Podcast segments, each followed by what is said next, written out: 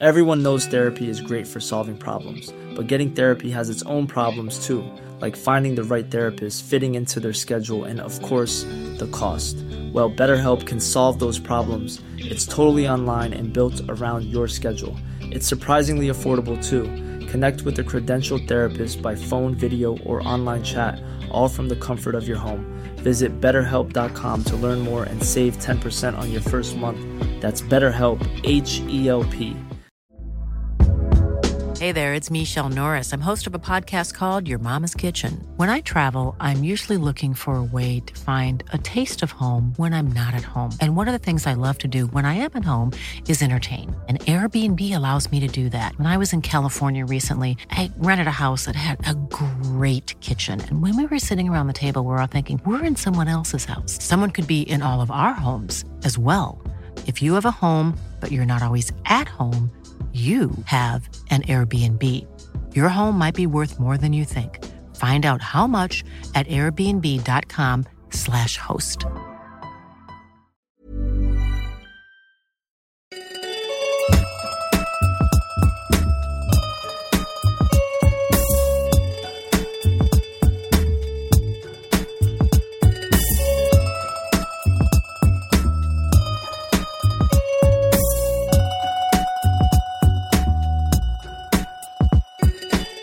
Hello and welcome to Caged In Presents Coppola Connections, as ever brought to you by the Breadcrumbs Collective and hosted by me, Petros Patsilivus. If you are a regular listener and you listened to the end of last week's episode, you would already know that this week is a re-release. It's my conversation with the fantastic Mary Wild all about Sofia Coppola's 2010 film Somewhere.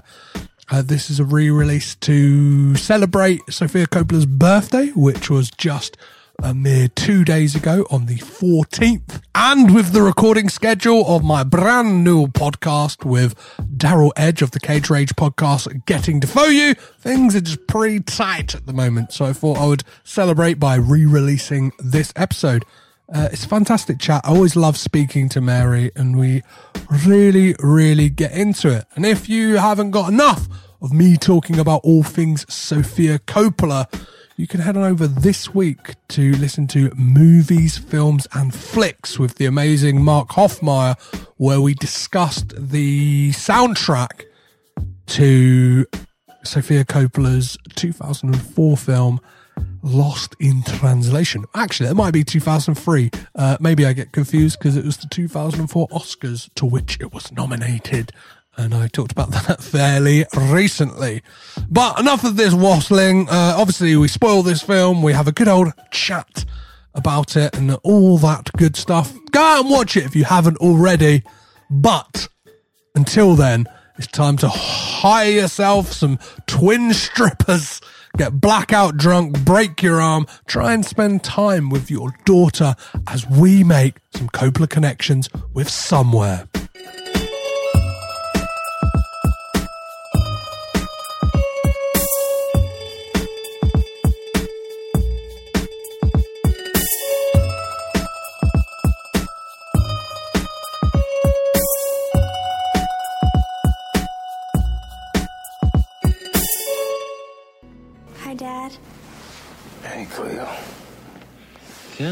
Ten decisions shape your life.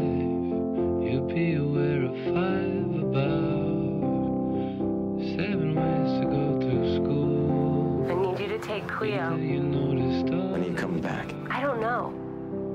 seven ways to get ahead.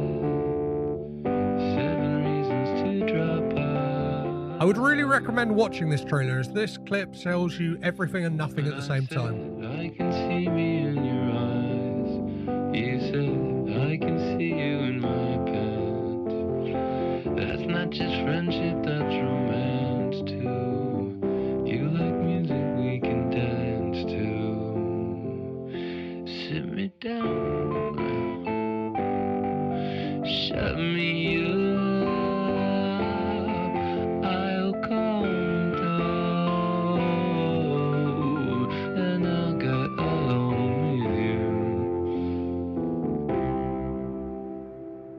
Time to check into the Chateau Marmont, as we look at Sofia Coppola's fourth feature film, 2010's Somewhere, starring Stephen Dorff as a Hollywood bad boy.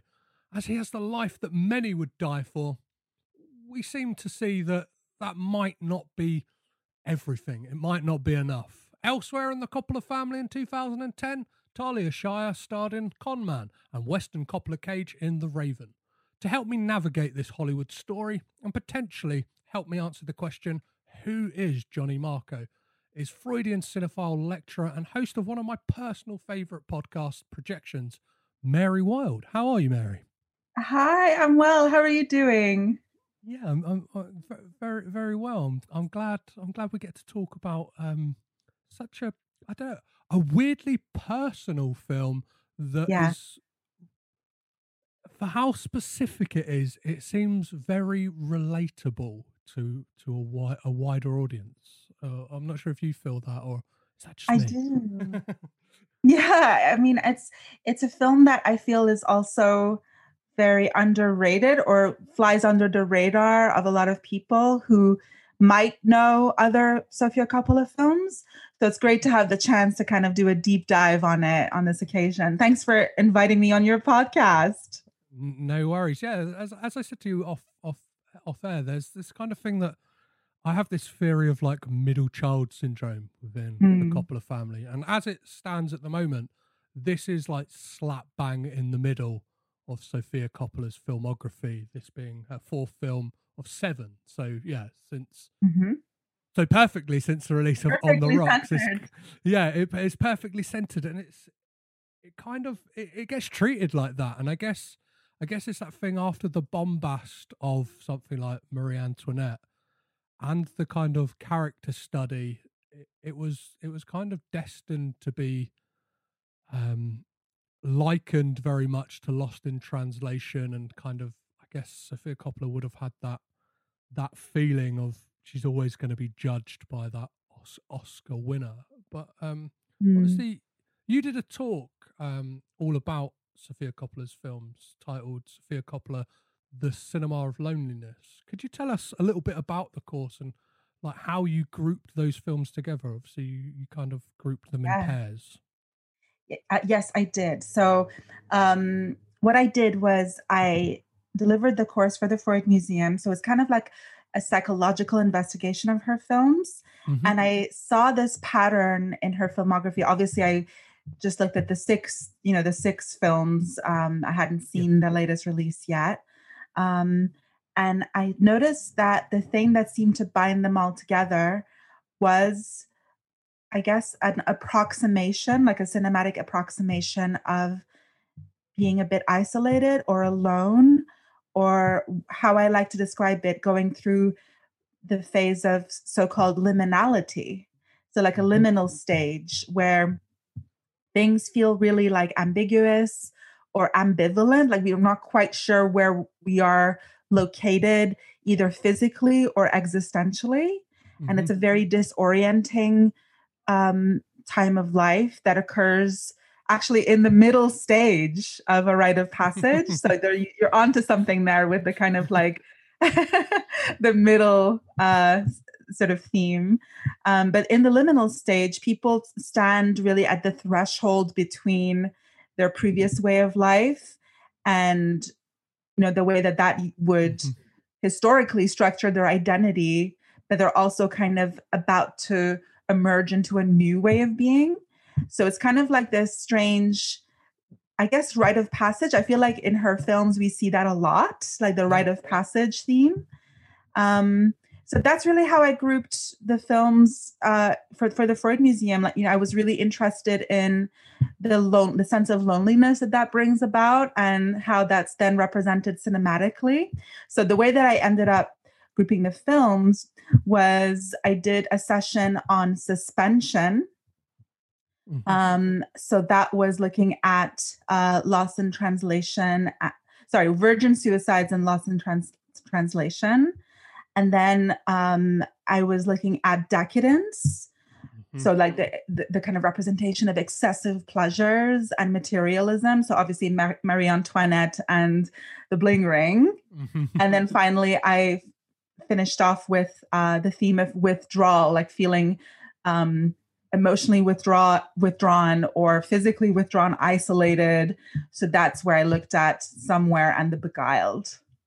Well, yeah, in this stage of uh, Sofia Coppola's career, there's this kind of like almost like tonal trilogy of exploring fame, and I guess it's something that Sofia Coppola would have had to have dealt with her entire life. And there's this almost like thing that she has been like, whether she wanted to or not, was kind of thrust into fame. I know there's a lot of like stuff about the the Godfather Part Three, and it you kind of get that sense that whether she wanted to or not, she was gonna be in that film. And I know it kind of like uh, listening to interviews with her, she kind of said like, "I'm 20 years later, like."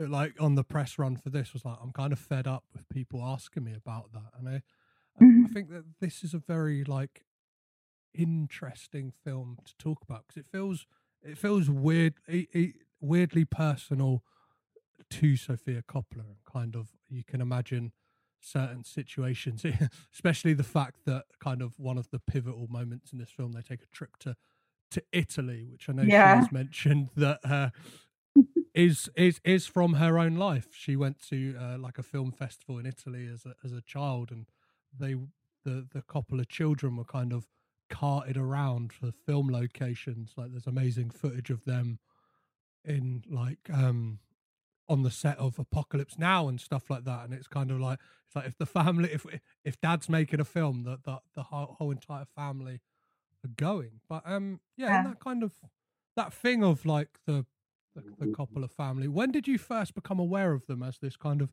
I don't know, I kind of have been describing them as almost like this this entity and this uh, Mm. al- almost like like a crime family basically but uh, of cinema when did you first become aware of them Um, I guess I first became aware, first of all, of Francis Ford Coppola Mhm. um, when I discovered The Godfather, and then I started like back in the days, uh, like I was in high school then, Mhm. um, and a lot of my knowledge about cinema was through like film magazine, like in industry magazines, Yep.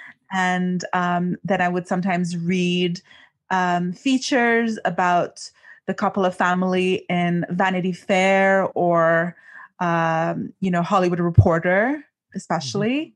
And there was always information about what all of them were up to at that at that time, like in the nineties. Um, yeah, and I and then the very first Sofia Coppola film I ever saw was um, The Virgin Suicides. I saw it at a Montreal cinema where I'm from um, when it first released in 1999. I was 20 years old then. And at that time, just seriously getting into art cinema. And I was also working at a video rental store part time while I was at university. so that was perfect for me because I, in discovering her film and kind of her sensibility for art cinema, it made me more open to kind of finding more about her family and like her background. Mhm. Uh, and I was just obsessed as well at the time with the Air soundtrack for the Virgin Suicides. yeah well there's this her soundtracks and this this film especially is a very it's a very interesting one for for soundtracks and Yeah. uh it's like well yeah she seems to have a thing for uh for for using uh, uh french artists whether it's air or obviously uh phoenix Well, i'm not sure yeah. how far we can go to say that they they really do a soundtrack for this film because it seems to Mm. be two songs off of their album uh, Amadeus. Mm-hmm. Uh, uh, uh, yeah, Amadeus. Uh, yeah, it's the the the Beethoven. Uh, no, it. Mozart. Yeah, yeah, yeah, Mozart, yeah. al- uh, album. The name of that album reference is, of course, Wolfgang Amadeus Phoenix, released in 2009, a year before this film, with such singles as Lisztomania 1901.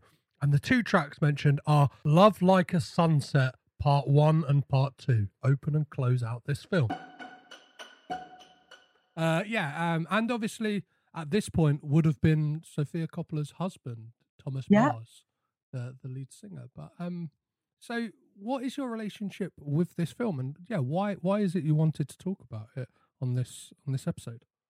about somewhere. Um, well, it's a funny thing, really, because I first saw somewhere here in London, where I live now.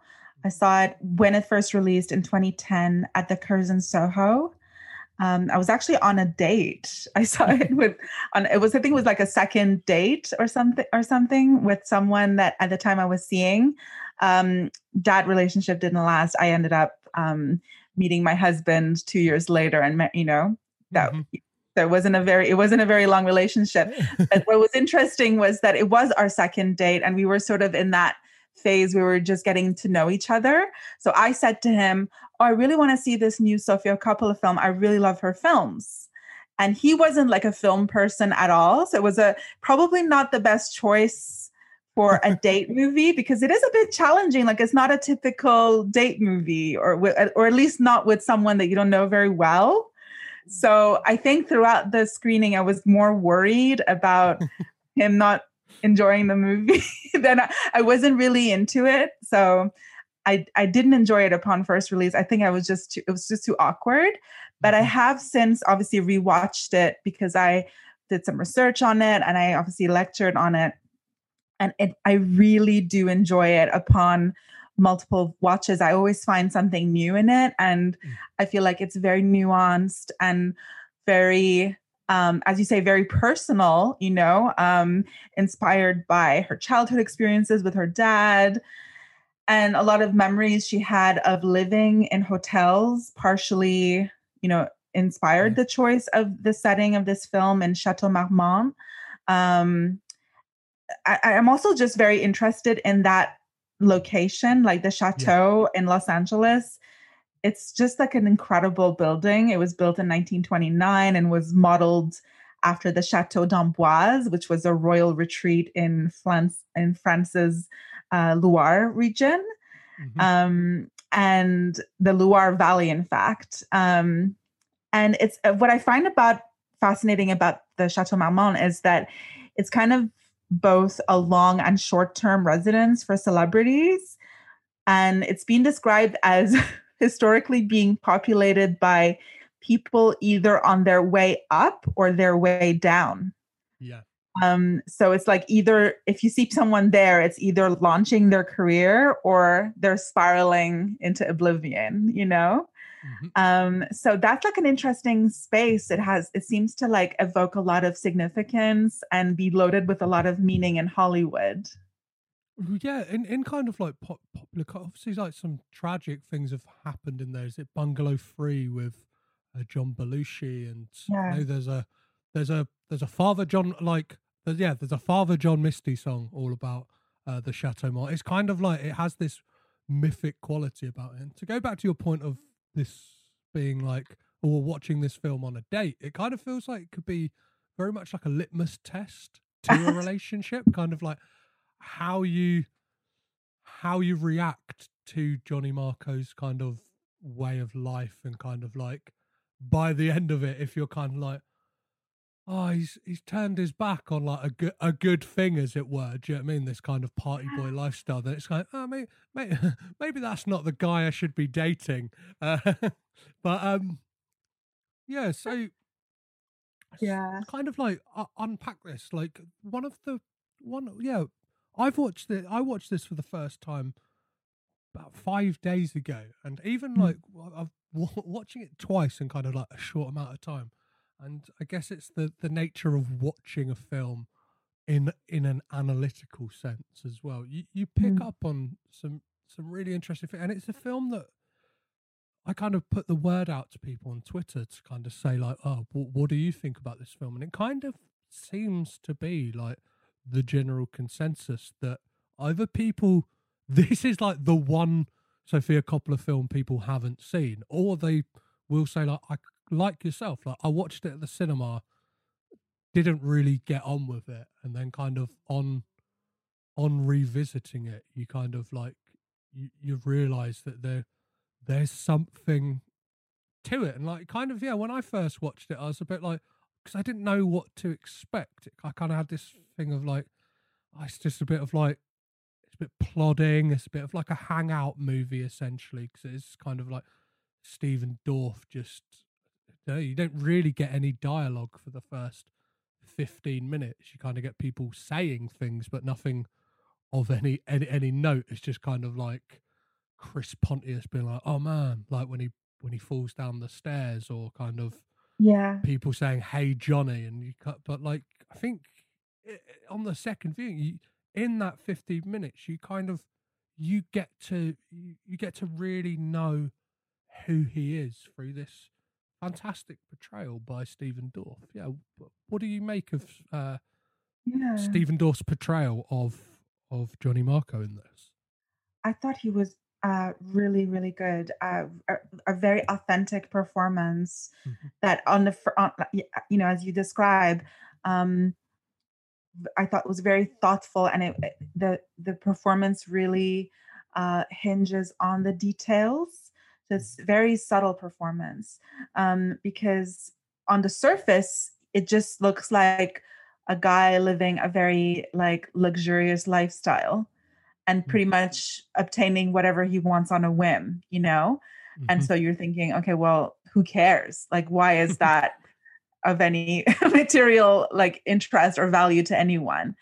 But it's actually the contrast of this luxurious setting um, that that sits kind of really in direct opposition to the emptiness of his day-to-day existence um like he's very rich and successful but he's sort of trapped in this existential crisis um and we we kind of follow him um it's almost like a kind of follow me around style like youtube format of you know that like that kind of meme of my life in a day kind of thing and but then the fact that we see him interact you know he's having to like kind of care for his 11 year old 11 year old daughter um, who's played by Elle Fanning and he, she's kind of in his care at the hotel and they spend time together and her presence sort of helps him in a way kind of accept his adult responsibility like she sort of grounds him a little bit emotionally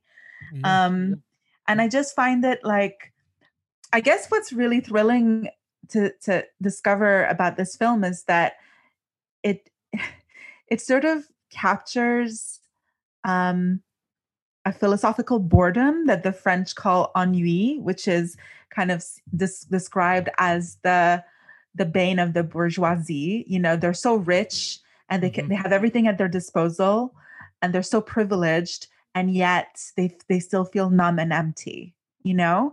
So and I just, I just feel like she tells that story really well. Um because this this place the chateau is um a kind of paradise of excess you know? Everything is offered to him. Um he has all the opportunities in the world and yet we see him sometimes talking to his ex on the phone and he says i'm nothing. I'm not even a real person. Like he says that towards the end and it's kind of devastating to Mm. have this lack of personhood right at the center of this kind of like oasis of everything you ever wanted.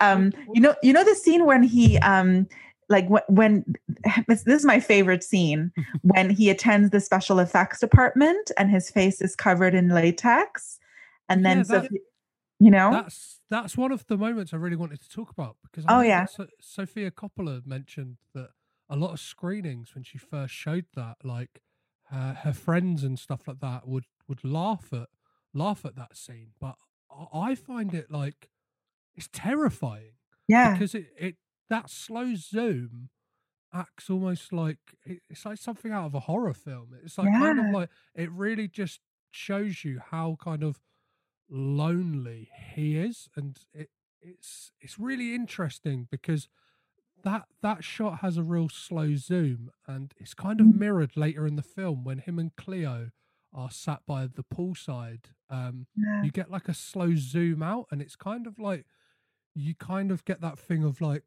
like a, a, a flower closing up like his world is coming in in that kind of as he's encased in that uh, plaster and then as he starts to kind of like i don't know he, he the, the he starts to blossom almost through this kind of experience he's had like re- reconnecting or or connecting for the first time with his daughter from what it Yeah. looks like because because you get that like you get really telling moments and just to keep it within the Coppola family there's that, that first scene you get between him and Cleo at the ice rink like Oh yeah. it's it, it, it perfectly reminds me of Rocky and that kind of first scene you get between Rocky and Adrian when they go on that date and they they go to an ice rink and it's Oh um, yeah.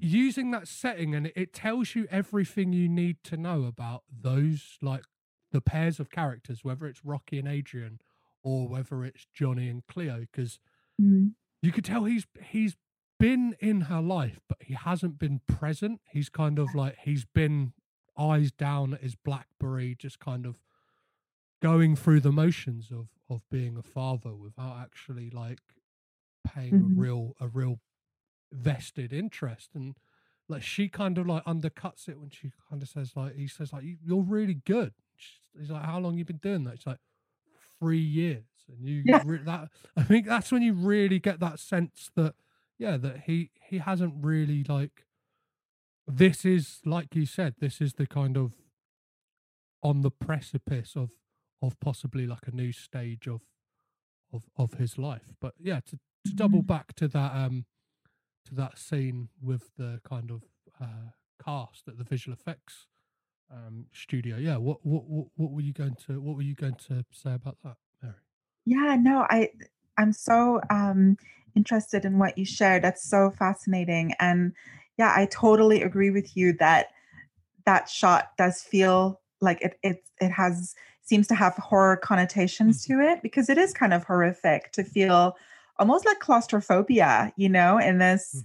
space where you're you know you, you're told every day like the world is your oyster you have everything at your disposal and yet he really is sort of lacking in autonomy because he has handlers you know they make his Mhm. decisions about like his day-to-day meetings and whereabouts and he's not kind of completely free to do just anything he wants like he he he is very much chained to a lifestyle Mhm. um, so it feels very claustrophobic, like he's encased in this plaster. And as you say, the slow, like zooming in of the camera.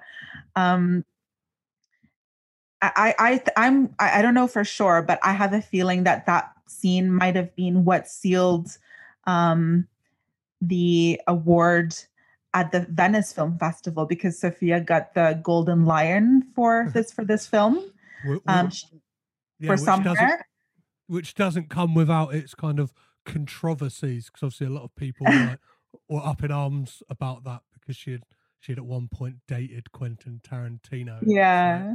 it's, it's- it's great that even this film that kind of like dissects the kind of I don't know like the the vanity of Hollywood and kind of it has its own little kind of like TMZ esque story Yeah. to it of like people like gossiping about oh she only and, and and it kind of I don't know it kind of it it almost says something against the kind of uh Hollywood's treatment on yeah that that instant like talks it almost says something about kind of treatment uh, treatment of female directors and stuff like that. Mhm. it's like well watch the film. It, it clearly it clearly does have something to say and it's why should it be that because she dated Quentin Tarantino Yeah. she got the golden lion sorry to interrupt No, no, not at all. I, I absolutely, yeah, I'm with you. It's it's it is interesting that this is a film about the kind of inner workings of Hollywood and the mm-hmm. emotional landscape of Hollywood, and Yeah. then her win and her also being the first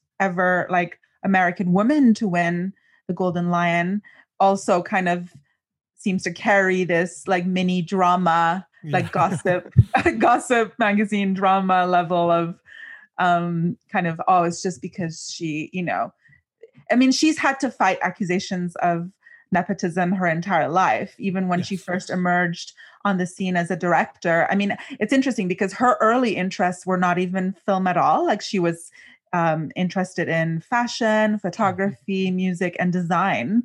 But then she read uh, in the 90s she read um, I mean, she had made like a short film initially, and then she read uh, Jeff, Jeffrey Eugenides' book, The Virgin Suicides, and then she was really incentivized to pursue film at that stage.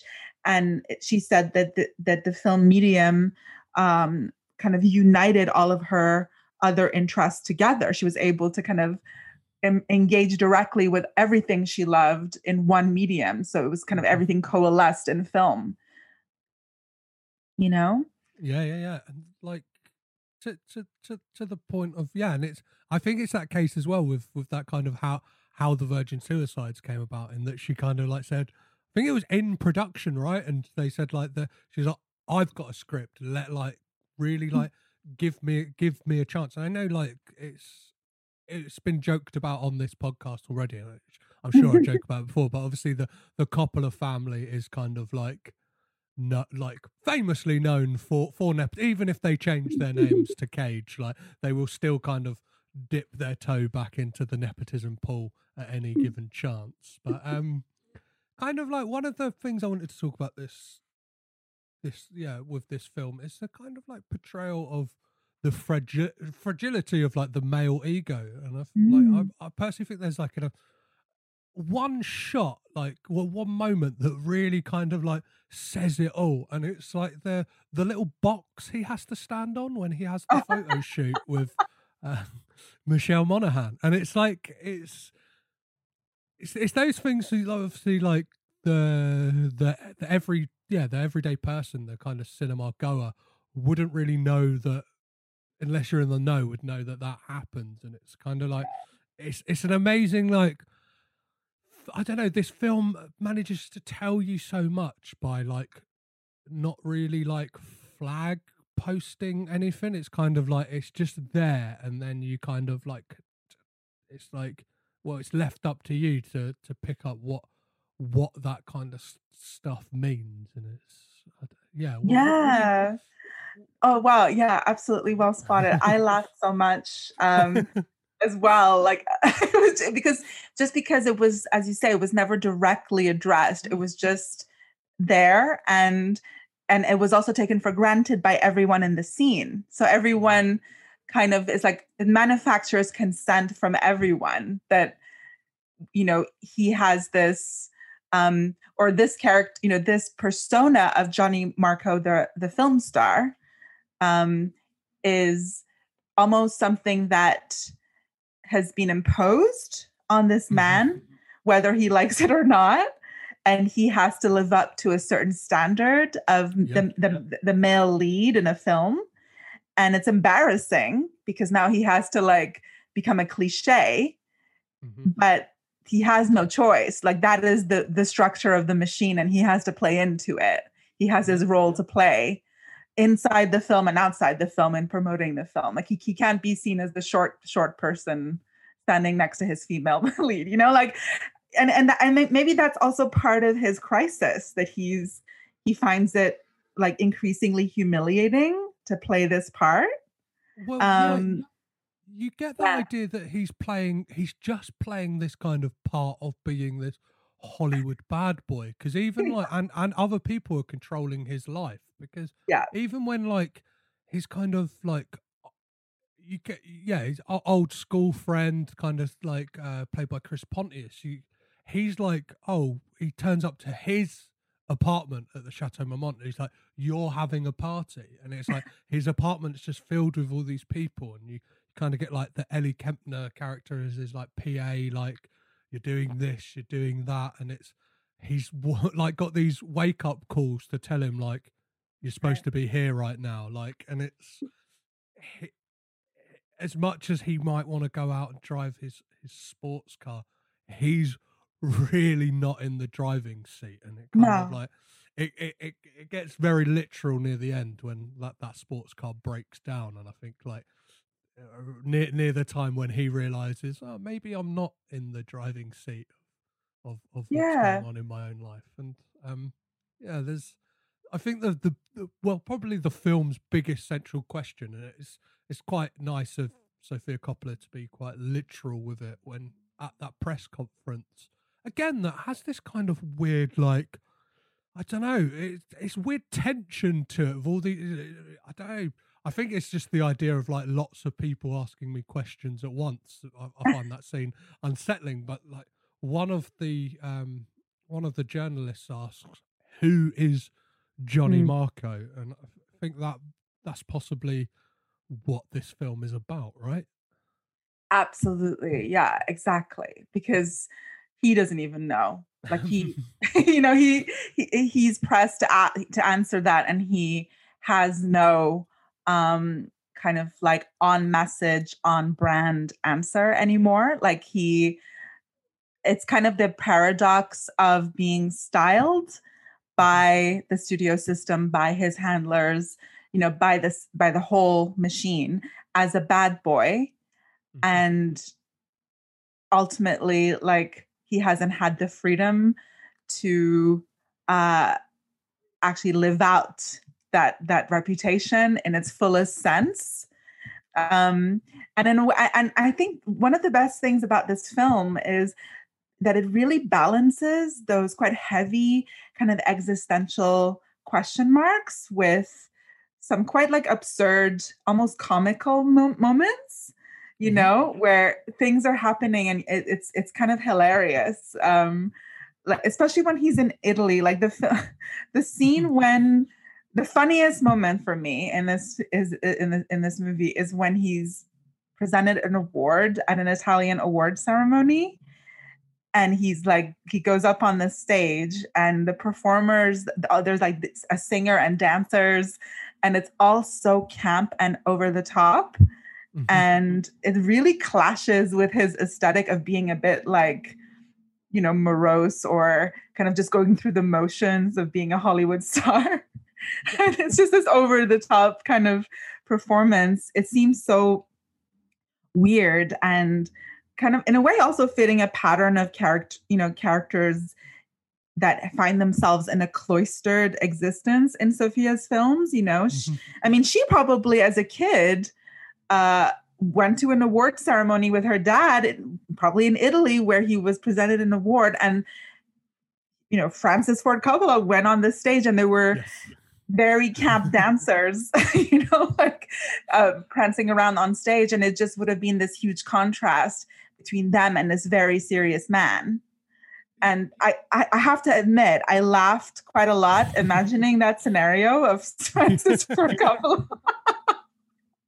We- w- by, by, by, by some accounts, you like he would have loved it. By like by by some of like some of some of the things you, you you read about him, I'm not sure how how true they are. If you Mm. you if you want to go by uh, Peter Biskind's uh, Easy Riders Raging Bulls, like he he was apparently a bit of a dog back in his day. uh, Really? Francis. Yeah, yeah, yeah. There's Ah, I didn't know that. yeah there's the so so maybe that that series we're getting about the about the the making of the godfather the drama won't just be the studio don't want marlon brando and then that's the kind of like tension of the the series but that that kind of time in italy and it's kind of there is real senses of like levity because it, it almost becomes home alone 2 like when they're like they're living like kind of kids would and there's there's almost like that mirroring of that moment in home alone 2 where he's watching trash tv in this Yeah. case they're watching friends in Friends, italian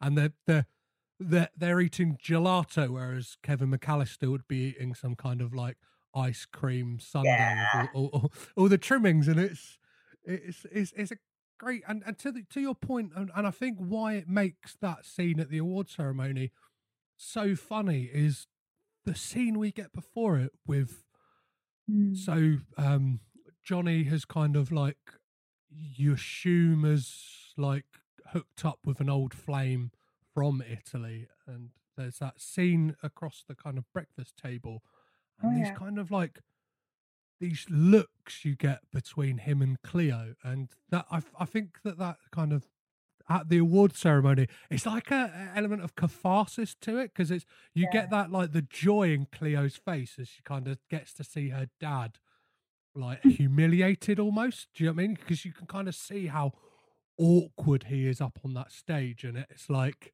well you like she, it's almost like she's saying like well you put me in these awkward situations all the time like you get that impression from and it, it's a testament to Elle Fanning's um, uh, acting and and the kind of chemistry her and Stephen Dorff have. Like the, Mhm. those looks they kind of give each other, especially kind of like disapproving looks, and you kind of get the impression that she has she's possibly sat at hundreds of breakfast tables with hundreds of different women like that and it's kind of like you kind of get that look of like really? Again? Are you putting me through this again? And then like yeah it's kind of that cathartic release you get and it's the the look of joy on her face when he's up on that stage is like makes it even even better because it's kind of i don't know it's almost like the film takes a shift into kind of you realize this is subtly like not just johnny marco's story it's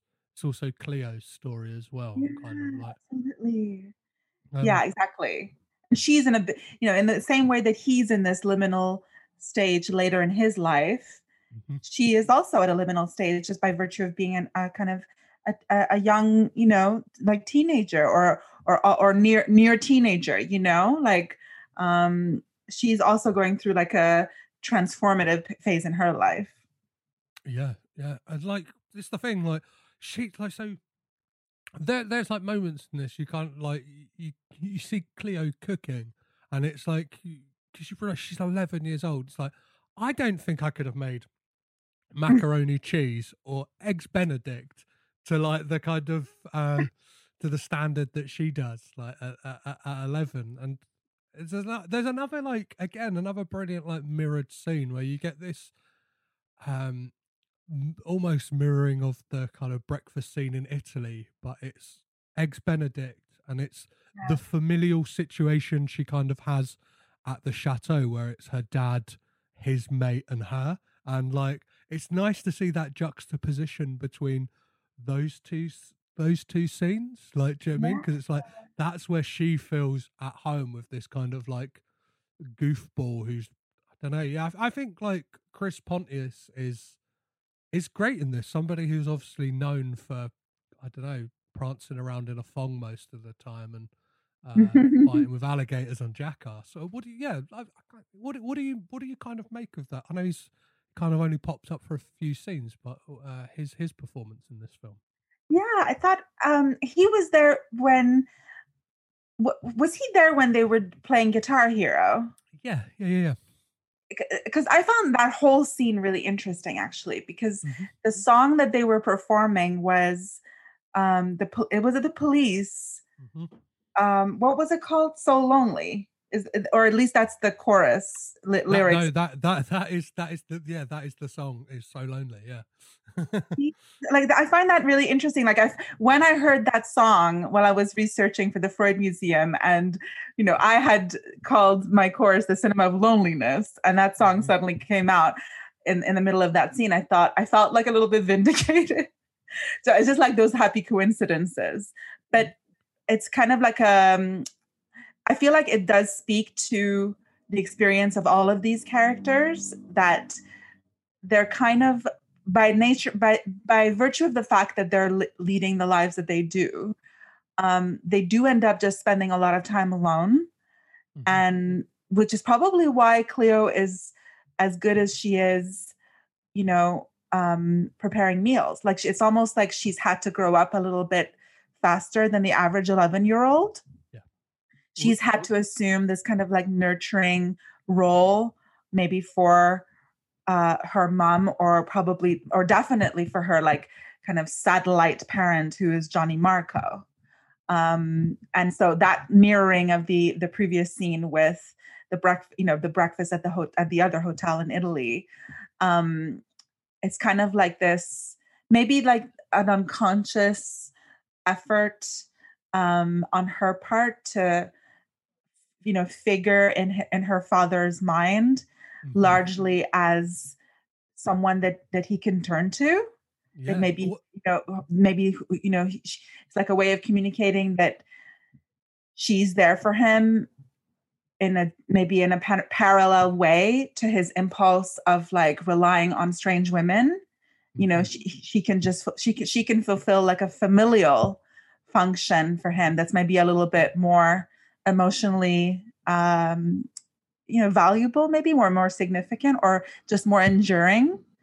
Um but also like just the guitar hero and everything and his relationship with this male friend um i think it just it to me it just speaks to this kind of friendship who's that is like very much almost like developmentally stunted. Hmm you know Yeah. like where people there's like a failure to launch into real life so people in this stage are just kind of perpetually stuck Mm-hmm. at a phase where they haven't fully evolved like they haven't gone through maybe normal events normal life events that would lead them to become just more well-rounded and maybe well-adjusted. So they always you know you all often will find them just kind of being very juvenile. Hmm Yeah, yeah, and you kind of get that, like, you almost like get it because he's like telling like Cleo stories, and he's very much like on her level, and he's like, I feel like yeah. there- there's this kind of blurring of the lines where it's like he's almost like telling her, it- it's, it's like he's still a teenage boy, where he's like yeah. trying to impress her almost by telling her stories of like alcoholic uh, dance teachers, but uh, uh, like, do you know what I mean? Like, like you kind of would if you had like an older cousin and you kind of see them at a barbecue and like, oh, let me tell you this, and um, to yeah, and a couple of points on some things you mentioned. Obviously, like the next song that's played on Guitar Hero is "20th Century Boy" by um, yeah T Rex, which kind of like almost just that title alone uh, gives the impression that like I, don't know because you get this idea that yeah, like you said about the Chateau Marmont, you're either there on the way up or or the way down. That yeah Johnny Marco is is possibly like he could have been. Do you know what I mean? Like big shit, like in in the twentieth century, but now now it's kind of we're ten years into the twenty first century, and he's kind of he is a twentieth century boy. He's like, do you know what I mean? Like wow you could imagine like like almost like I don't know. I guess I I guess comparison to to character you can and and people speculated that like Nick Cage is somebody who Johnny Marco could be based on on this kind of wow thing. And, and Sofia Coppola has said like one of the things that she drew from uh, Nick was his he he he's always known in the family to own sports cars and uh, I believe at one point lived at the chateau and there's that weird she said she'd always remembered that weird thing that if you if you wanted to properly drive your car you had to go out to a track so that's kind of the thing she she drew from that and um uh-huh. to the point you mentioned about um the kind of familial thing with uh cleo and stuff like that a great scene that i find portrays their relationship uh, is that when they first arrived to Italy and like he's kind of like dragged up in front of like the camera to kind of give that really peppy like TV interview. And she's kind of like like for want of a better like way of looking at it she's, she's almost like looking over her glasses like over her Sudoku kind of like laughing at him. And he just looks he looks bewildered. And she kind of like it's in that moment you realize like she's got her shit together. Yeah. He doesn't know what the fuck is going on. Like he is just like he is lost, and it's it's he's almost being yeah. This this film is like in in this time he's being brought up by her, and it's a weird like role reversal, and it's yeah. I I I've got like a I don't know a a weirdly like per like I, I guess on the second watch when he delivers that line about like like I'm my life like my life's going nowhere and I'm nothing I like de- definitely like as a parent I can like Mhm. I I can definitely understand that and it's that thing of like I don't, I don't have all the money like uh, a Johnny Marco but like I could probably feel it like it, it, do you know what I mean but it's like and it's I don't know it, it kind of gives like it makes it personal and kind of relatable in that factor like you I don't know you sometimes think like oh yeah if I had more money like that would make things better and stuff like Mm. that and it's like I- guess it's that thing that like he realizes that like he's just made the mistakes with his daughter and she said she's in that kind of she's in that stage of moving into adolescence and he he hasn't he hasn't really been there like for her, and it's kind of like there's like kind of stages, like developmental stages, like in the the one kind of uh parenting book I read about that thing of like children, like kind of as they get to teenage years, they don't they don't really need their parents anymore. It's that Mm. thing of like you kind of find yourself. Uh, I know I, I found it. I'm not sure about yourself, but like when you get to like being a teenager, you you look for like role models outside of your family. Do you know what I mean? It's like it's like Yes. the classic thing like when you're a teenager it's like oh, all of a sudden you've like idolized these people like do you know what i mean? It's kind of been their way and then you realize like they don't they don't fucking know shit. And i think like that's that's what johnny marco's realizing i think that's kind of what he means by that like it, it is it a, all all a little too late? And like the fact that Um, he even when he's kind of learned learned his lesson as it were like he can't tell her how he really feels. It has to be like kind of shouted over the sounds of a helicopter and it's like mm. what is more kind of i don't know a a, a look at like the the celebrity getting in the way of human connection in that fact that like he's just taken her to Vegas he's ta- taking her to camp but they've they've had to get a, a helicopter and it's like whereas like he it, it could have been like a, a nice moment and it's like well that that life is getting in the way and it's like she's already opened up to him saying like you're gone all the time and it Wow. and and and, and obviously like he yeah even even even knowing that he can't say to her like 'cause i think the line the line he delivers is um sorry i haven't been around and it's Yeah. like he ca- he can't even he can't even say that to her do you know what i mean and it's even i don't know even in the later stages of this like he's still looking for uh bit i don't know like distractions do you know what i mean like he Mhm. had that he had that perfect opportunity like in that kind of interim between you you you, you, get, the moments like Mhm. you obviously like I don't, I don't know but it's yeah you get you get that beautiful scene scene around the pool and like i think i think that's like in a thing of filmmaking and it's it's, it's really interesting with this film. I'm not sure if you've picked up on it but the the soundtrack is like 90% all like diegetic music like Yeah. nothing is score or play, played over the top. Bar kind mm-hmm. of three songs it's the the two phoenix tracks that kind of mm-hmm. bookend the film and then that like julian casablancas like strokes demo you get and in that scene around the pool like yeah do- you think that kind of the that only using diegetic music do you think sofia coppola's trying to tell us or just trying to say something with that I do. I think that it, um, you know, that that sound design and that decision to include predominantly diegetic music Mhm. is a constant reminder that, you know, the lifestyle that he leads, uh, dri- you know, drives him, and it's you know, th- there is no kind of for him there's no real escape. Like he's kind of it's kind of like you what you said about um, his relationship with his daughter. Like his his fame and celebrity status is almost like a driving a wedge between them Mhm. but i would i would go as far as to say that it's driving a wedge between you know his ideal self and his real authentic self. And you know he is completely cut off from social interactions. He's sort of hiding out in plain sight.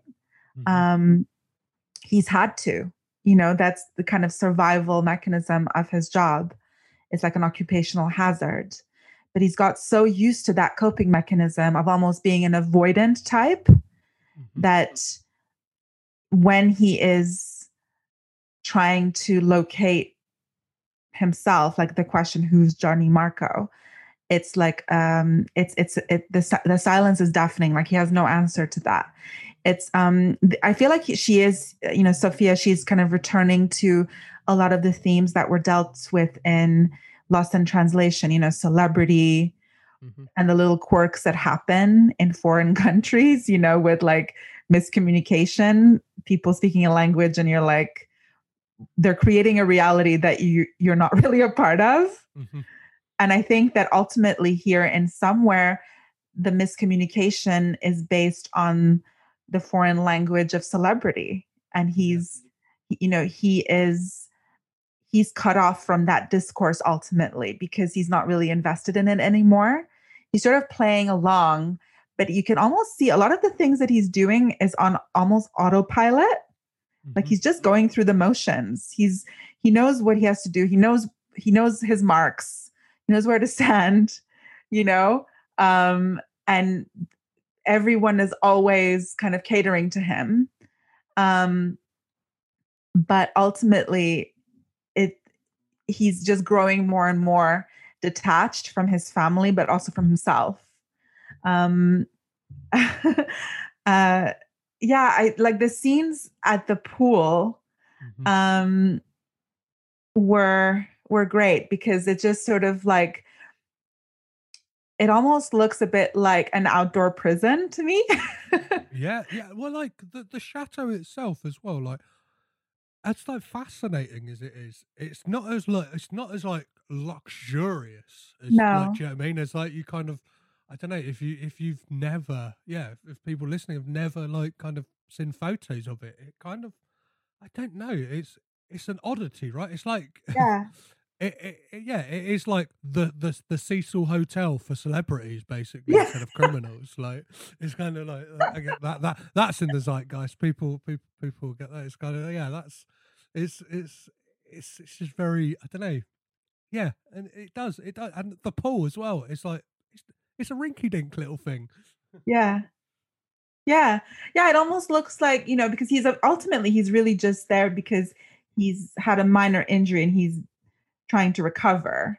Hmm and but it just the whole thing just feels like a like a prison sentence like Yeah, he's in and then the time he spends at the pool is just okay we'll let you out to get some sun you know? Like Yeah. your daily dose of vitamin d have a little splash and frolic in the pool and then you're on the clock again you know? It just it seems very um like regulated and monitored and um you know it, yeah i suppose i think the soundtrack aids and abets that you know? Like it just is a constant a little reminder there in the cinematic experience that um we're you know this is like a very like very highly managed lifestyle and we're kind of immersed in that.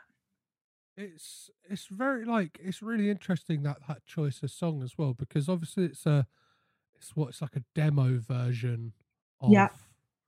of, of a Strokes song and like yeah the fact that it is the kind of one like uh, non-diegetic track in in the soundtrack really is is that thing of like I don't know. It's like you get like lost with the character, and it's like this is him experienced like whole life, like that kind of like time with Cleo around the pool, and yeah, that's when that kind of shot comes when it's those two on the sun lounges, and it kind of pulls out, mirroring that shot we got earlier with the kind of slow zoom in, and like I said there, it's that thing of like this is like you get a glimpse of like this is what life could be and it's not about the glitz and the glamour and the kind of like i don't know women throwing themselves at you and like it's not about like empty human like connection it's about real human connection like that is what like yeah. he he longs for and you kind of like you you, you get that impression that like yeah like he, that the kind of empty human like contact he's had when it whether it's like well you get that scene where he's like about he's like falling around with someone and he he falls asleep or kind of like the two pole dancers he has come round to his apartment. Like he even looks bored by that and it kind of, like i think that says so much to the thing of like celebrity that even like like like you mentioned with the whole like the boredom of the, Mhm. bour- bourgeois, and it's like that thing of like, oh, like i don't know, I can have, I can have everything, but like even that's like, oh, do you know what I mean? Like, but it's also like just the fact that they're identical twins it's Yeah. not just one woman with a certain aesthetic mhm. it's her exact rep- replica like her dna you know uh, sort of double her doppelganger is there as well just kind of doubling down on the excess and greed of this very materialistic world that demands excess you know Yeah. So it's like this very uncanny effect. They look exactly the same. They're wearing the same outfit doing the same moves.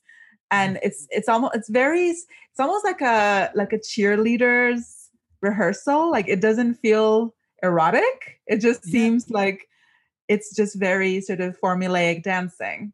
And it's it's i find it so funny because it is so awkward. Mhm. like he's bored. They're just performing. Um they're just doing their job and then they're off and it's but it it has to it- you know the, the whole you know the the subtext is that it was intended to be erotic because of the kind of like uh porn aesthetics of, of twins. And yet it just you know it does it doesn't it's not effective and it's very uncanny. I think that Sofia Coppola perfectly manages to like un- undercut it as well, and the kind of like I don't know the way she kind of presents like nudity and things that kind of could be like ogled upon, like that kind of like moment after they finish their dance to to Foo Fighters hero as well. It's a very like it feels like that's his choice. Do you know what I mean? Like it's like it's because you kind of get that thing he's wearing like I don't know black flag t. He's got like a sub pop t shirt. I don't even they that doesn't seem cool enough for him. It's kind of like they've they've assumed that's what he would be into, like Right. Slightly, uh, but then like that kind of like it's it's undercut with you just get that like shot of them packing away their poles, and it's like it really like shows you like how lo- like how lonely he is as well Yeah. at the same time like that thing of like i don't know like yeah and it's it undercuts that whole thing of decadence and excess of like Mhm. yeah but there's these real real life practical elements to it as well it's like if you want that kind of like service yeah service then like yeah there's going to be that kind of awkward five minutes where like somebody's do you know what I mean like unscrewing a pole and yeah, packing it, in- yeah. packing it into a, a, a nice little camp bag and like I don't yeah this it's it's it's so so interesting like yeah. it's kind of how how it as we've mentioned throughout how in the kind of small details you kind of learn so much about him and his psyche and I guess like ev- even in the kind of like the f- like the final scenes of this when Cleo's left she's gone to camp and he's there stacking up all of his kind of room service trays and you get that impression that like he's slowly like i don't know is he learning? Or like he's definitely slipped back into you you, know in that that he's he's probably he's lost without her and he's slipped back into his kind of his old ways. I think that's it. I think it's he's sort of um, fallen prey to old habits, but at the same time, he has this kind of th- there's this new dimension of awareness that he didn't have before mm-hmm. that become that really weighs on him and it's forcing him to like reassess certain things. Whereas before he was kind of like in a way he was just i don't know he was a bit more ignorant. Um he was sort of just like going through you know his daily life maybe not so burdened by that awareness but then when sh- when he spends time with his daughter and upon her departure like suddenly he has you know this glimpse of something that he can't quite switch off at the ready you know he can't qu- so readily. And um what, what's interesting about Stephen Dorff is that like I think it's really good casting because he's he has been a bit of that kind of like heartthrob from the 90s that was yeah. seen a little bit as a bad boy and um I, I maybe you already knew this but you know through uh this relationship like this working relationship with with Stephen Dorff um he actually introduced Sofia to Paris Hilton Oh, amazing. No, I, didn't, Yeah. I didn't know that. Yeah. Well, there's kind of like there's some great like things around. 'cause It's, it's obviously like seven million dollar budget, which is kind of like next to nothing really in Hollywood terms. And the things around it, like Stephen Dorff, li- well, I think he decided to live at the Chateau Marmont whilst making it, and yeah he would take Elle Fanning, like he'd pick her up from school and like hang out Yeah. with her, and and even the actress who plays um his ex partner, like uh Cleo's mum, like they would go Mhm. out, they would they would go out for dinner and stuff like that. So there could be this like shared history, like Mhm. for the characters. But yeah, sorry, as you- as you were saying about about Paris Hilton, which Well, I leads on yeah, I mean, it's what's interesting is that because I think that he, um, Stephen Dorff was quite like a figure in the kind of um, in the Hollywood club scene. That's how he met Paris Hilton, and they genuinely became friends. And what, he, and then Sofia met Paris through Stephen, and she told her, she- you know, Paris Hilton told Sofia about um, her house being burgled because it had been not long um, ago that it had happened at the time. And that's when Sofia became interested in this uh, gang of burglars in Hollywood, the so called Bling Ring. and because she became friends with Paris, she genuinely became friends with Paris through Stephen. Um, Paris just said, if you want to use my house as a location for shooting, you're welcome to. Like, you can shoot in my closet, you can shoot in the actual places where the robberies took place. So Amazing. I think that's really cool that Sofia just, you know, didn't have like snobbery about her. I don't know how, too many other art film directors that would have become pals with Paris Hilton. They probably would have just judged her as like a Hollywood bimbo, you know? Yeah, I, I, really like the idea as well that like she stuck to her guns with like uh, even casting Stephen Dorff. I know that she Yeah. said like she wrote the script with him in mind, and what 2010 like. n- No offense to Stephen Dorff, but he's not really like a kind of banner name. Like, you know Oh. I mean, it's like long gone are the days of like him playing the bad guy in Blade. Like, Yeah. like peak peak 1998 sexy Stephen Dorff. And it's like- yeah. yeah. I know, In recent years, he's kind of he got, a slight renaissance with uh, True Detective, but like Yeah. you could imagine. I don't know. Could you imagine anyone else playing that role of Johnny Marco and kind of like I bringing mean- that like because as you said, he perfectly brings that like real life kind of um I don't know, like no, it's not stunt casting as such, but like he's got a lived experience of kind of of being that Johnny Marco type. Yeah. I'd be hard pressed to find someone hmm would have worked as well as he did. Like I feel like it was perfect casting. Um I think eh, somebody like Johnny Depp might wouldn't have worked because he was just still too famous, hmm especially at the time with in the Pirates Caribbean he was becoming more mainstream. Um yeah, it's it's interesting. I think it really is. I mean, I'm trying to think of like Stephen Dorff's contemporaries. Um Yeah, like he's kind of a uh, kind of a weird one, right? Because he's like yeah. It's like I did, I'm trying to think of his age. So he would have like he probably would have been a, like a t- like tw- I don't know like um I would I know he's he's too young to be like in the kind of Matt Dillon like Yeah. crowd and stuff. Do you know I mean? Yeah, it's kind of that like I don't know, almost like a forgotten generation of actors. And Yeah. I think like yeah. Steve, Steve, yeah, Steve. Well, Stephen Dorff's like perfect, and it's that thing of I don't know. What do you make of the like the ending of this? Because I, I guess like Mhm. some people could look at it though. it's kind of got that thing of like the grandstanding. Like it's like, that's it. Like I'm I'm making pasta. I'm checking out.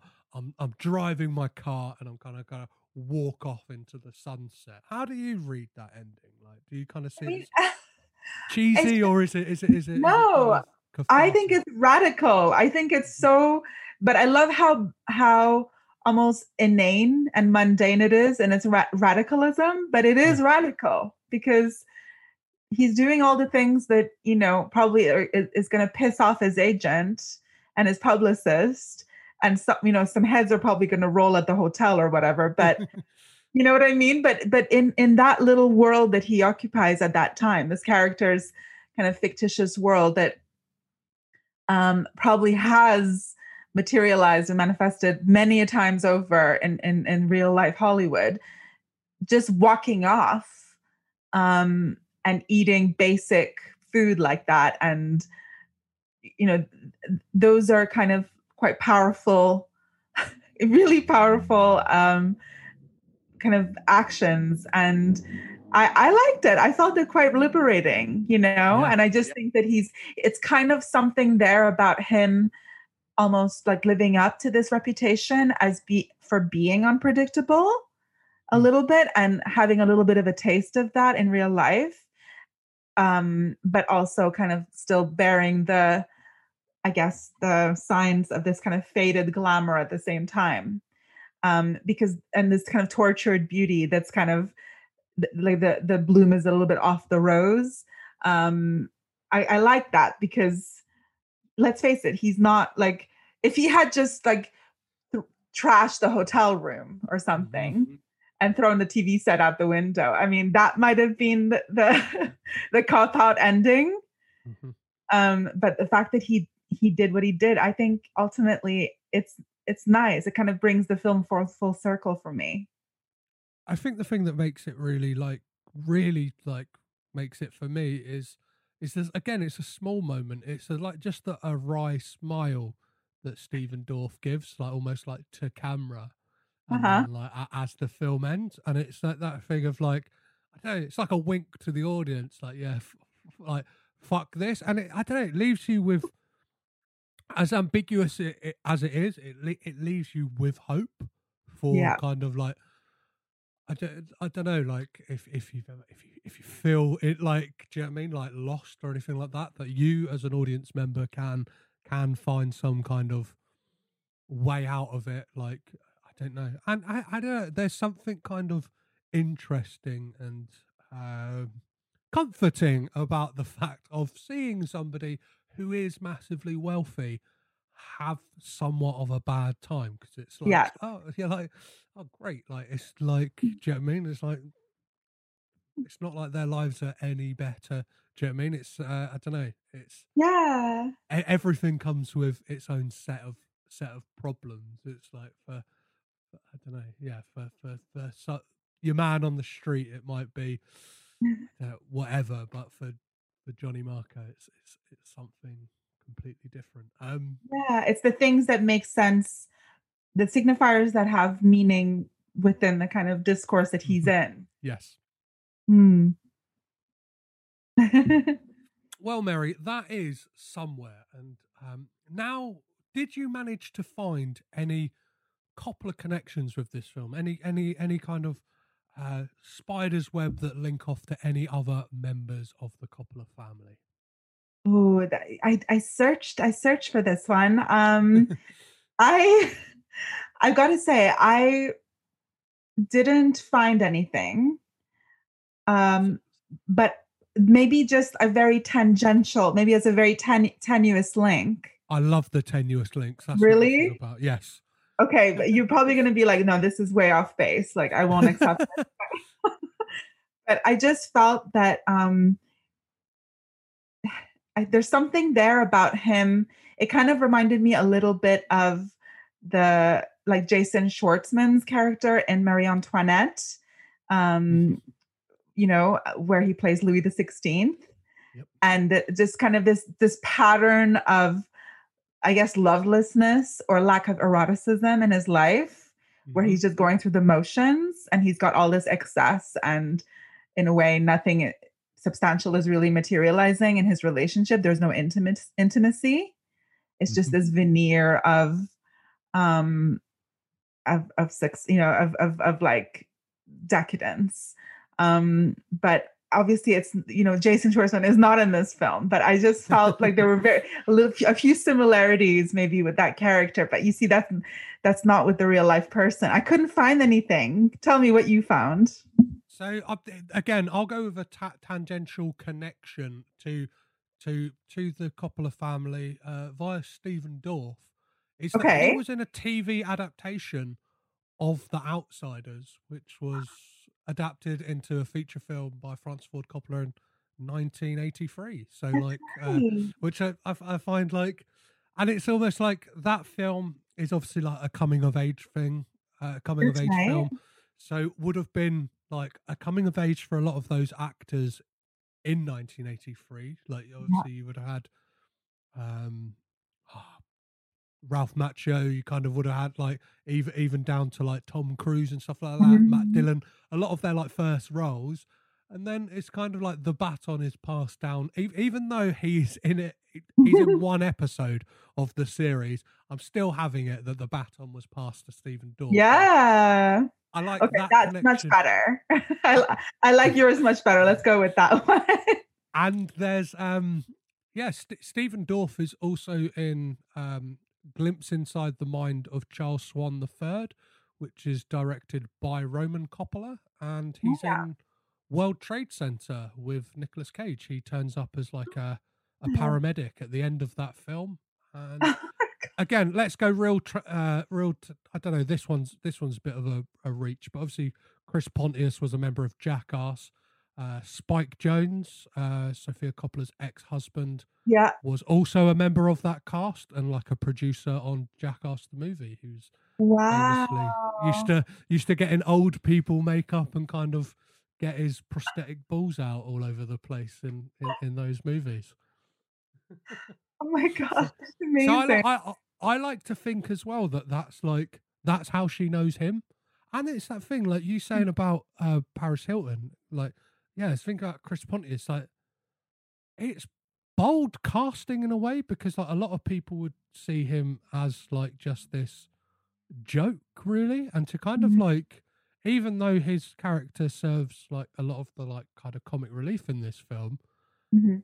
he, like it is still an art movie. Do you know what I mean? And it's like yeah. he's not he's not there to be like I don't know, like a clown and like honking his nose and kind of like marching about. He he he does have some I don't know.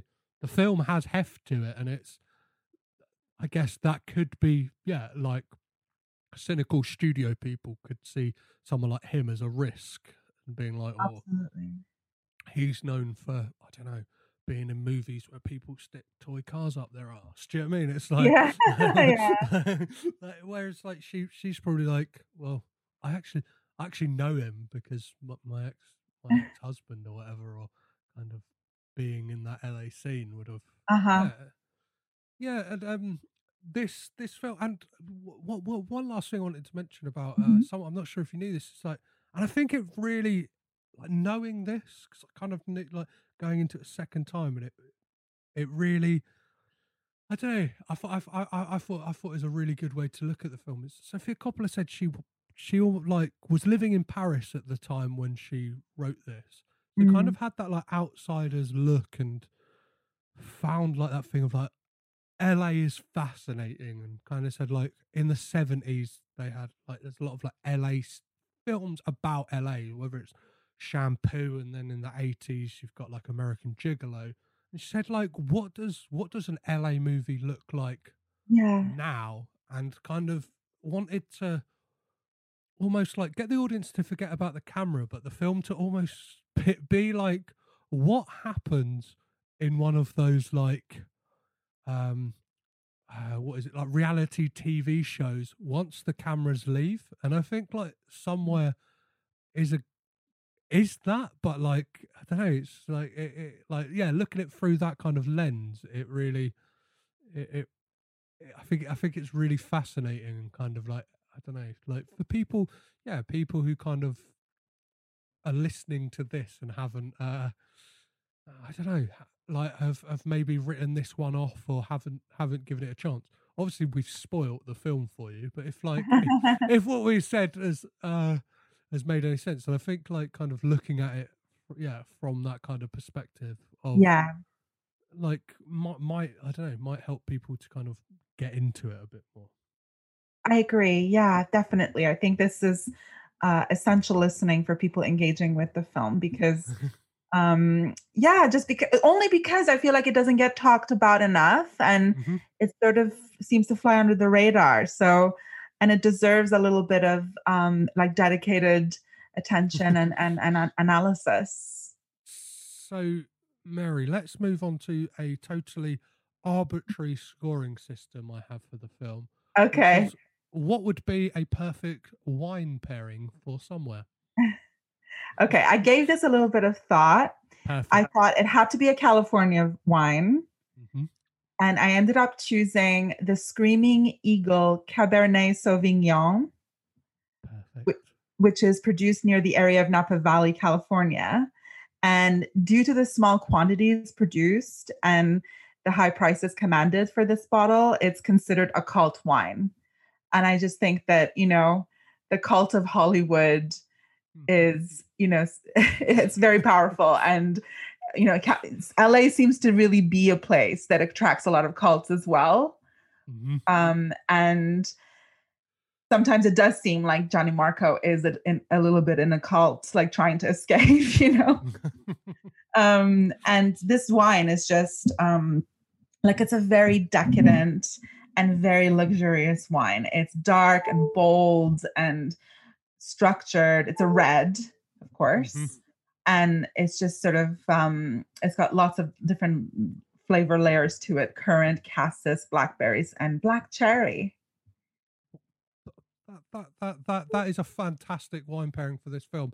Uh, I'm, I'm going I'm going to go very flippant and say that uh, a a bottle of uh, uh, sparkling Sofia would go perfectly with this film Ah, because it because it actually features in the film. There is product placement by Sofia yes, Coppola's own wine in the film, and it's uh, I, I I love that it's kind of like I'm making an art movie, but where we like where we can, uh, let's get a bit of that product placement in there. And I, don't, I find like this film's interesting as well because it's almost like a, a bat on how this film is about uh, fathers and daughters. There's like this weird like um link background to like her her and her dad in that like through through the casting of Elle Fanning, you get that thing like the baton has been passed to Sophia that she's now leading the way in cinema. In that, like Yeah. the the next year, like uh, yeah, Francis Ford Coppola made uh Twixt. Yeah. wi- no, yeah, with with Elle Fanning, and it's kind of like where like I guess she would have been, and a lot of Hollywood would have been looking up to what he was doing at Yeah. this point. He was going, "Oh, what you found? Like, do you know I mean you, you got that great uh, actor in your film? I, I'm gonna, I'm, I'm gonna have to use them." Um, Yeah. But back to the wine. Uh, hmm is that yeah? As you said, it's as it's an. Ex- how much would you be willing to pay for this bottle? This bottle of wine, aka, is it a is it a good? Is this a good film or is it a bad film? Oh, well, this is this bottle is at the height of luxury and it goes for 2,859 pounds per bottle. Wow. So you Wow. can that should be a vote of confidence for this film. I I I am willing to pay. I love this movie and I just think it's it's my personal favorite from her. So um I love it and I would recommend it. Perfect. Yeah. f- f- well, yeah. Thank, like, thank you so much for picking this one, uh, Mary. It's been like, it's it's great to like visit all of these films. Obviously, there's films like in the the wider Coppola family uh, filmography that I've seen. Like this one, this one I I haven't, and I don't know. Yeah, I feel like it's really set the kind of bar when talking about Sofia's Co- Coppola's films. Like, I don't know, and it's Yeah. Yeah, it's like yeah, a- a- and and and to to speak, yeah, the the fact that you've come on like you like even just through talking to you, like through stuff you said, I, I've gone, oh yeah, shit, like there is that in there, and like Oh, just got, like think, think, things are awakening in me, and it's like it's definitely a film that like I, I will I, I will definitely be revisiting. May, maybe maybe not for a, a, a year or so, just Mhm. because I've watched it twice in a week, and I feel like Mm. I don't know, like let's, let's make some room for something else. But um, Yeah. when talking about the Coppola family, he- he- Yeah. he- he- again, here's a really stupid question. if you had to remove all other member of the family, filmographies, but you only get to keep one member, who would you keep, Mary? Well, it probably shouldn't go as a huge surprise that I would keep Sofia Coppola, just Perfect. because I, I do, you know, I have researched her quite um, deeply and watched her films many times, and I have a very strong connection to them. I like that they're kind of unapologetically girly at times. I know she's Mhm. Received some like criticism about that. Some people have accused her of being frivolous or just or that her films are decorative, and I just feel like that's extremely unfair. And you know, she doesn't feel the need to dilute her interest in femininity to kind of like appear serious. Um, and I just, I don't know, I just feel like they they speak to me, and I feel um, I'm almost I'm always interested to see what else she's gonna do. And I think you know, just just in general, I feel like my aesthetic connects much more with her vision than other members of her family. Mhm. Have Have you seen On the Rocks at all? Just, Yeah, I I still have not. I'm Ah. have you seen it?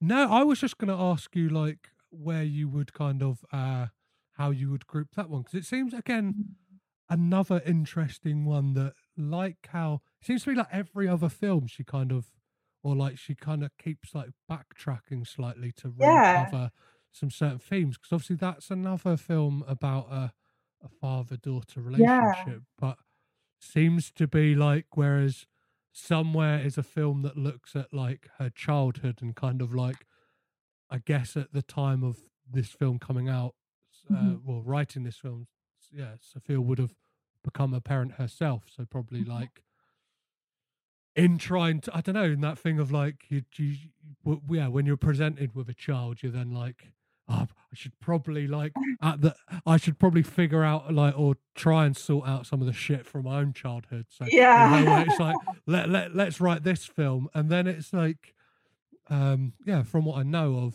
on the rocks is this thing of uh an ad like adult relationship between a, Yeah. a father and a daughter and they're like it's like again i guess and i know that she said it's it's probably like the one film that comes like the closest to her actual life like she she Yeah. like the, the the bill murray character is kind of very much like there's elements of francis ford coppola and uh, his friends in in that character like so yeah no just I, I, all i was going to ask you was where would you uh where would you bracket it in the kind of uh like the- the films yeah the kind of breakdown you did for the for the talk you did but I mean, just I- like I said, I I didn't include that one in my talk yeah because it hadn't been released yet at the time that I delivered the event. But having read a little bit about this movie and uh, seen the trailer, um, I instinctually I would probably group it together with, I guess, um, Lost in Translation, Mhm. but only because of the Bill Murray connection. But I don't know yet whether maybe that's just a red herring kind of thing. yes Yeah. well the most important question on this podcast Uh-huh. uh, is is are are the Coppola family the greatest film family of all time, Mary? okay, well, I mean, I'm gonna I'm gonna have to say no in my opinion.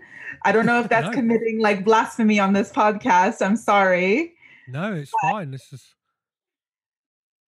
Um, and they're not I only maybe only because I haven't followed their uh, story and history as closely as I maybe I have some other Mhm. film families. My my my favorite film film families are the Phoenixes, so Joaquin and River, Yes.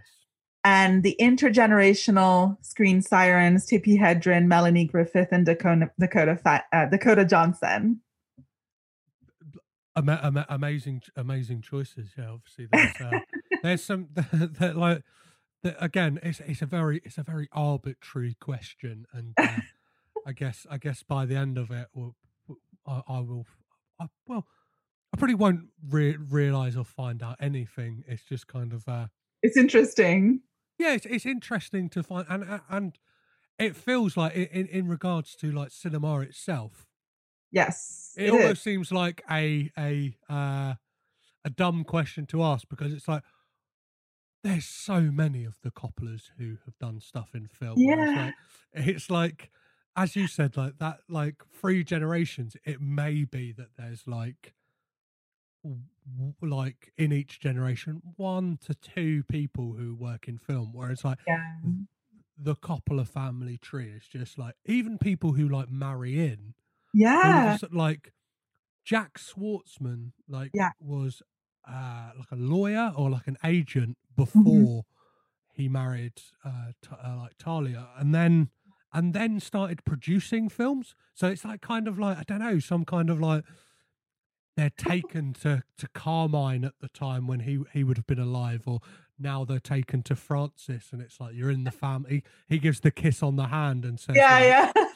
like, I, I, even if you look at um Spike Jonze, like Yeah. he like his his kind of like I, I could imagine something similar to that opening scene of, of the wedding at, at the Yeah. Godfather of like Oh you're now in the family. Here's here's being John Malkovich.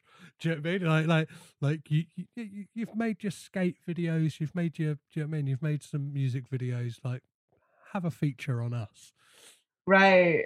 Yeah, this hipster coming into the family, like, yeah. Yes. Oh my goodness. No, I love questions like that. I'm honestly like this. This is my kind of question. Um, if anything, I've I like I'm I'm gonna walk away from this uh, recording today with so much information about the Coppola. This really intrigued me, and I'm gonna I'm looking forward to the rest of your series actually because I feel like I'll really learn about the various members and their roles and it's it's I, I I guess I've just really taken for granted how many of them there are and how how active they've been in the film industry. So it's fascinating. I recently like just yeah designed like a family tree just so I can give like a, a visual representation to to to listeners of like who I'll be covering and like who I won't be covering in, in the family. Yeah. And then like as I was doing it, I was going like, there's just like and as I've been compiling this series, going, there's just so many people. Like Absolutely. yeah, it's like even even when you get to like the the Schwartzmans, like Yeah. they're in by technicality, but uh, John Schwartzman is so yeah, Jack Schwartzman's son from his first marriage is like a DOP and has done everything from like Pearl Harbor, Armageddon, Wow. the um the Rock, so all the Michael Bay stuff, and he's the Jurassic Park, like the Jurassic World, and Oh my god. 50, 50 shades dark and 50 shades deeper as well like like do you know what i mean like he said like so like there's just these the, the the tentacles and the spider's web really really is i don't know I, I keep saying it on the podcast by the end of this i'm essentially gonna look like charlie from that episode of Yeah. um, it's always sunny, like with with the, with the string and the the pins on a cork, yeah, on a cork board, going. So so this person is linked to this person in that way, like so. Uh, yeah, like yeah, it's uh, c- craziness and um, Fantastic. to, to take away one thing, if, if if you don't know the story of how Nicolas Cage and Patricia Arquette got together, Mhm. for, for for you, Mary, and people listening at home, please do uh, Google that because there's an amazing like late night talk show uh, appearance from Patricia Arquette where she Oh. tells that story, and it is it is absolutely baffling and wonderful all at the same time. Um, Oh my god. I mean, well, very before, intriguing. before I let you go, Mary, I must ask you possibly the most important question. um, Mhm. The real, the real answer I'm trying to get through doing this podcast. What the hell does Bill Murray say to Scarlett Johansson at the end of Lost in Translation? Okay, I'm I firmly believe that he says, and I quote, enjoy yourself. It's later than you think. Okay, what? How, how did? How did? Have you? How, how did you come to that conclusion? Because I just find that, that that's like a very funny line to me. Um and just because a lot of the times that they spent in that movie was like they seemed very angst ridden and he probably spent he probably feels like he's wasted too many hours being glum and he now he's he he has a chance to pass on a, a little bit of like practical advice to this young person and i think that's the secret of the universe you know? Like that is you know where we wasted too much time already let's just have some fun Perfect. Yeah, that's a, that's an amazing answer. and I can't wait to can't wait to compile all of these. Some some some have been serious. Some have been uh, very very very very silly. Um, yeah, I, I, I can't wait to kind of maybe I don't get to the answer of what he does say. Um, Mary, thank you so much for uh, coming on and yeah, making some joining some dots and making some couple of connections with me. pleasure thank you for inviting me it's been a real blast being here i've really enjoyed talking to you So before I let you go, where can people keep up to date with everything you're doing, whether it's your courses, um, the projections podcast, or anything else? Uh, the best way to find me is to follow me on social media. I'm at PsychStar, P S Y C S T A R, on Twitter and Instagram. And I tend to post uh, about my upcoming events, my courses, and everything on Twitter. Um, Instagram is just a bit of fun, really. Um, lots of memes. and um, yeah, I, of course, I co host. Uh, the projections podcast with with Sarah Cleaver, and we're going to be covering a Nicolas Cage uh, film in our next in our sixth series, actually, which is coming up. We're uh, on the double, and we're going to be talking about Face Off. Amazing, amazing. Well, uh, as I said in the intro, like genuinely, projections is one of my favorite uh, podcasts to listen to, and I think it's your episode on Fight Club. Yeah, um, left me like picking my jaw up off the floor. I think it was especially your um your kind of like reading of the film and that kind of idea. Well, I, I won't spoil it for people listening. Yeah, but do do yeah do do do do be sure to listen to uh, that episode and and all the episodes of projections. thank you it's, so much. no worries. And you, yeah, uh, I think one of the the only times I've like left the house to go anywhere, I had to go to Hobbycraft to pick up some yarn, and I listened to your Armie Hammer episode, and it's probably like the most surreal, uh, one of the most surreal moments in a, what can be a very surreal era yeah, in, in people's lives. But yeah, it's again, yeah, it's it's, it's fantastic stuff. Thanks Thank you. again, Mary. Thank you so much. for coming Pleasure. There we have it, guys. My chat with the always fantastic Mary Wild. I always have such a joy talking to Mary. Um, I don't know, such an insightful and such an amazing voice. If anyone has a voice for podcasting, not the not to not not in the disparaging a face for radio uh, kind of way. Um, yeah, Mary is a, a, a, a lovely lady. That pause was me just trying to dart around the fact that I, I nearly insulted a previous guest, which is not my intention at all. Um, and yeah, just not make it worse for myself in the process of doing so. Um, I hope you enjoyed revisiting that episode. Um, it was, I was, I was a lot more fresh behind the gills. The audio quality might not be as good as it is these days, but that's the way things shake down sometimes. I hope you, yeah, I hope you got something out of it. If it's your first time visiting the podcast, because this is back in the feeds, I'm back uh, doing the rounds on social media. Please do take your time to listen to stuff in the back catalogue. There's plenty of great stuff in there.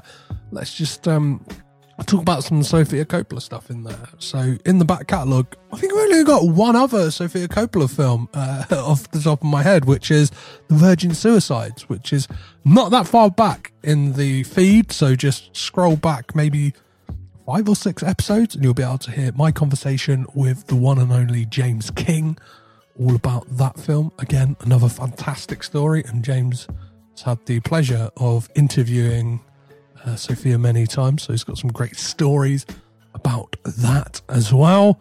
Um, yeah, check out that, and uh, there'll be plenty of Sofia to come. Happy belated birthday to Sofia. We are all looking forward to the present you'll bestow upon us, hopefully later this year, maybe early next year, with Priscilla.